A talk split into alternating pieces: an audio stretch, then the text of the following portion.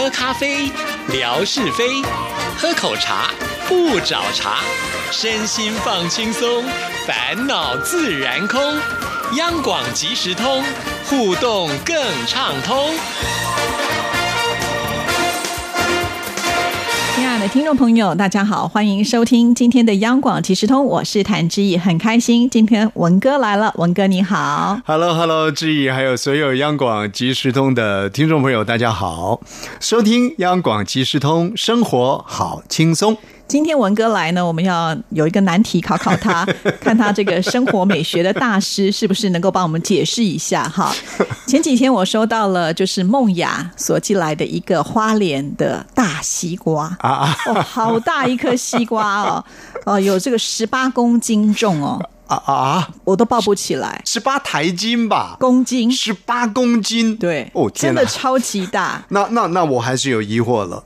呃，这个季节吃西瓜是 OK 的，可是这个距离送西瓜来是不对的，因为梦雅是在深圳啦、啊，那怎么怎么呃用空运的啦，用海运的啦，还是用呃人运的啦？这西瓜怎么带过来的？他用遥控的。因为梦雅很可爱，她喜欢听广播，她除了听我们的广播之外，她也听中广的广播。我不知道是不是因为文哥以前在中广待过、啊、所以就是爱屋及乌，也去听中广的节目。呃，那这种屋呢，最好少爱一点，还是要始终如一，爱一个央广就好了。开开玩笑了，开玩笑、啊。那中广是民营电台嘛，啊、对，所以他们有一些这个呃商品必须要贩售。是，那他们最近呢，就是会结合台湾的一些在地小农。卖一些农产品，那梦雅听到之后就说：“哇，这里的西瓜又甜啊！以前呢，我们文哥在生活美学里面也聊过西瓜，说花莲的西瓜很有名啊。”他听了以后呢，就觉得说：“哎呀，我听节目听了这么久，无以回报啊！所以我干脆就订一颗西瓜，就从花莲直接寄到央广来。哇，我就觉得好有心哦！因为如果我们要吃西瓜，我是不可能去订一个花莲的西瓜，我就会在我们家附近的市场啦或卖场啦，就直接买了西瓜。”西瓜，你看它这么遥远呢，就可以帮我们遥控订了一个西瓜来。呃、如果、呃、在过往这个两岸互动的年代里面呢、呃，这个观念还留存在过往的话呢，恐怕没有办法去想象了啊。呃，居然呢能够遥控订一个大西瓜啊、呃，送到广播电台来，呃，给他所喜欢的主持人啊，就就现在呢是轻而易举的一件事情了。但是再怎么轻而易举呢，那个心啊。那他就不送不送纯哥啊，对不对？也不送文哥啊，就送志毅姐啦，对不对？你吃嘛，你吃嘛，十八十八公斤，看你吃到什么时候嘛。你误会，他当然、欸、不是我误会，我吃醋了。他当然知道志毅一个人吃不完，他是说要分给所有的主持人，啊、对，而且他又知道你太忙，你没有时间去收那个西瓜、啊。我在一楼呢，距离警卫厅比较近一点，我可以去收那个西瓜。我到现在还在烦恼那个西瓜怎么杀。好，十八公斤重的这个大西瓜，经过呃我们的梦雅在深圳遥控，就寄到了我们中央广播电台来了。志毅呢也收了下来了。那他口口声声的说呢，哎呦。好恐怖哦！他好像要出草一样，要杀西瓜。亲爱的听众朋友，您在中国大陆，西瓜是用杀的吗？欸、在台湾小时候我真的都听我妈妈讲台西龟杀西瓜，而且我后来发现小时候妈妈除了要杀西瓜以外还有哪些水果是用杀的。我听过凤梨台翁来、啊、就是有用杀的，还有一个好像只能用杀的、啊、那就是柚子台油啊，就是中秋节我们吃那个柚子也是要用杀的。我也觉得很奇怪啊，苹果啊葡萄啊我们都不会这么说，偏偏就是这三种水果我们都要用杀的，为什么呢？我们就特别恨这三个水果。亲爱的听众朋友，您仔细想一下，杀杀就用台语来讲叫台嘛啊，我们说杀人放火，呃，台狼棒黑啊，那这是很恐怖的事情啊，所以货真价实的。确确实实，呃，在台语里面呢，就西瓜的处理，就柚子的处理，就凤梨的处理，都用杀杀无赦来来传递这样的一个动作，听起来就很有力道、欸。是。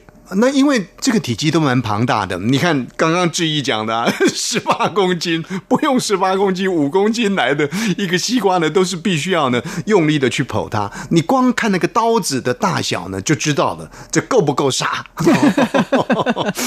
那在过往那个年代里头，呃，不像现在，我们当然工具都很方便，现在人甚至于讲柚子，你怎么去剖那个柚子，怎么去杀那个柚子呢？以前我们都是把它这样一半一半的刀滑落下去，然后最后那个柚子皮拿开了，就做一顶帽子放在头顶上。可是现在比较聪明的讲法说，根本不用这么做，你只要在那个柚子的肚子的中间就是一个圆弧，把那个刀子切过去以后，两头这么一掰开呢，这个柚子就开了。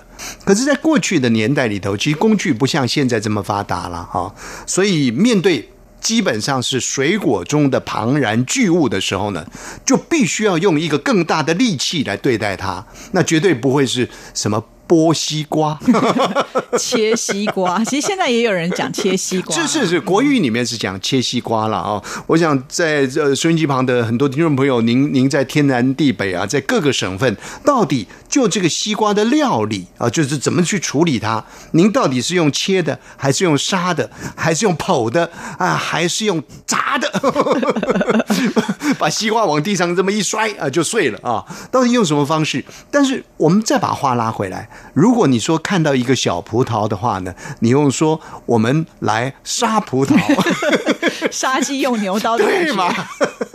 所以这个语言的对称性呢就没有了啊。而且用方言来说，那地方的语言它又更贴近于古老的，因为它是古老年代所传递流传下来，而且被所谓的精化精致化的这个过程是比较少的，所以它更接近了我们原始啊对待一个事物的一个看法，比较传神、哎、比较传神啊。所以抬西龟啊，杀西瓜有道理啊。那抬翁来啊，光看到那个外表那个吃吃吃吃吃吃又很硬，哎，你没有抬哈、哦，没有杀的话呢，大概也下不了手。不过呢，这个讲到呢，呃，杀凤梨呢，这很有意思。啊，我们说这个杀其实还有一个用词啦，就是下，这个下就是削的意思，削的意思，削、啊、就是比杀呢稍微再轻一点力道、哦、所以什么时候用下呢？我们说甘蔗是用下、哦、啊，下甘蔗，还有像是这个苹果啦，苹果啊，水梨呀、啊呃，我们我们苹果台台语叫做令藕，嗯啊，下令藕下来啊。说有一天呢，呃，有一个外劳朋友。在家里头，在楼上，那主人就就喊啊，说呢，阿英啊，下来啊！这阿英呢，就从楼上咚咚咚咚咚咚跑下来了。他说下来啦，下来啊！这个老板原来是告诉阿英说，阿英啊，你下楼来，给我下来啊！结果削削梨子啦、哦。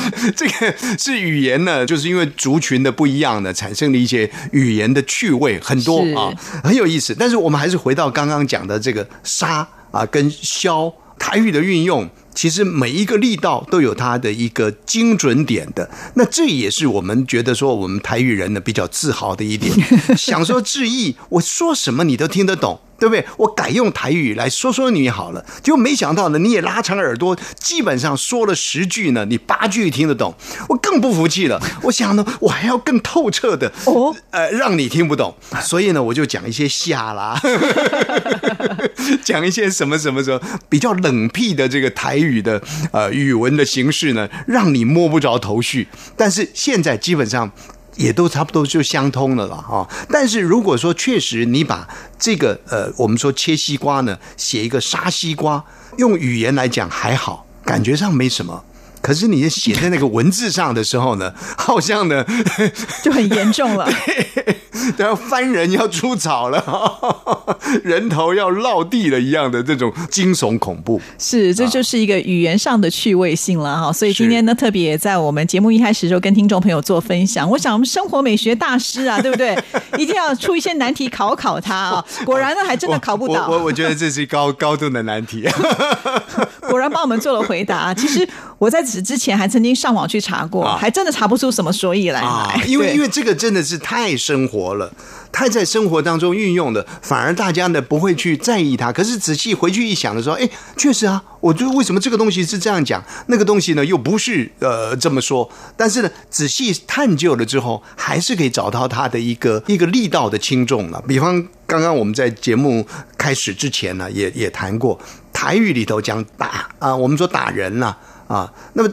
光是这个打呢就有力道的一个轻重，或者脚踢呢就有力道的轻重啊、哦哦。我们说呢，呃，你搞哇 can can can 呢，好像就是有一种用拳头呢这样子拍下头，哎，你搞哇啪啊，你你打我，那就是一般的我们讲说啊，一般的打这样子，你搞怼哦。怼落去啊，呃捶啊捶下去啊、哦，那个力道呢又又更重了。有时候呢，我们说呃讲的更重一点，你搞爆落去，爆落去，爆落去，哦爆落去，那个刚那个爆啊，你你听那个音呢，就好像是有一个东西的被打了一个凹洞一样，爆。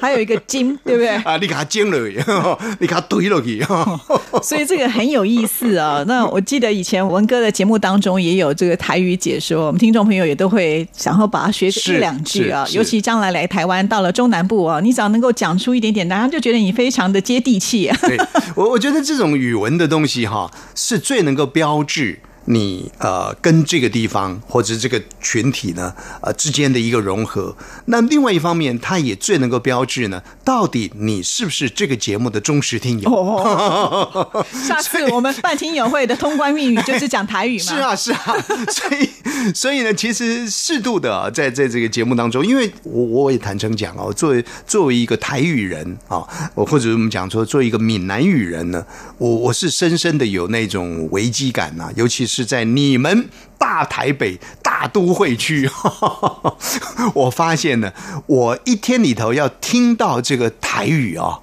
的机会其实是少之又少啊，包含在家里头。以前你看，小时候我我我还让我女儿呃每天我跟她对话啦，基本上我我说她听得懂啊，甚至于呢还让她参与了学校的这个呃闽南语的、呃、演讲比赛、演讲比赛啦、朗读比赛啦等等的啊，就是很期待说，至少对于这样的一个语言，你说是一种情感也好，说是多一种对于语言去解读文化。啊的一个工具也好啊的一个建构也好，总是就是就是说希望他能够多熟悉一些。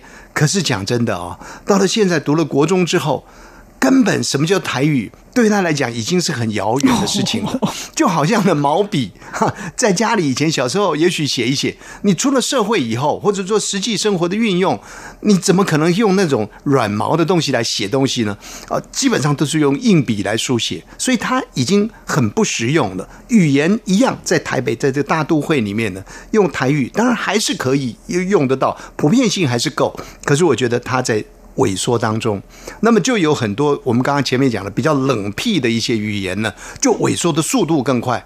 未来啊，大概就是剩下的你好我好、哦、大家好你好我好大家好，就剩下的这些语言。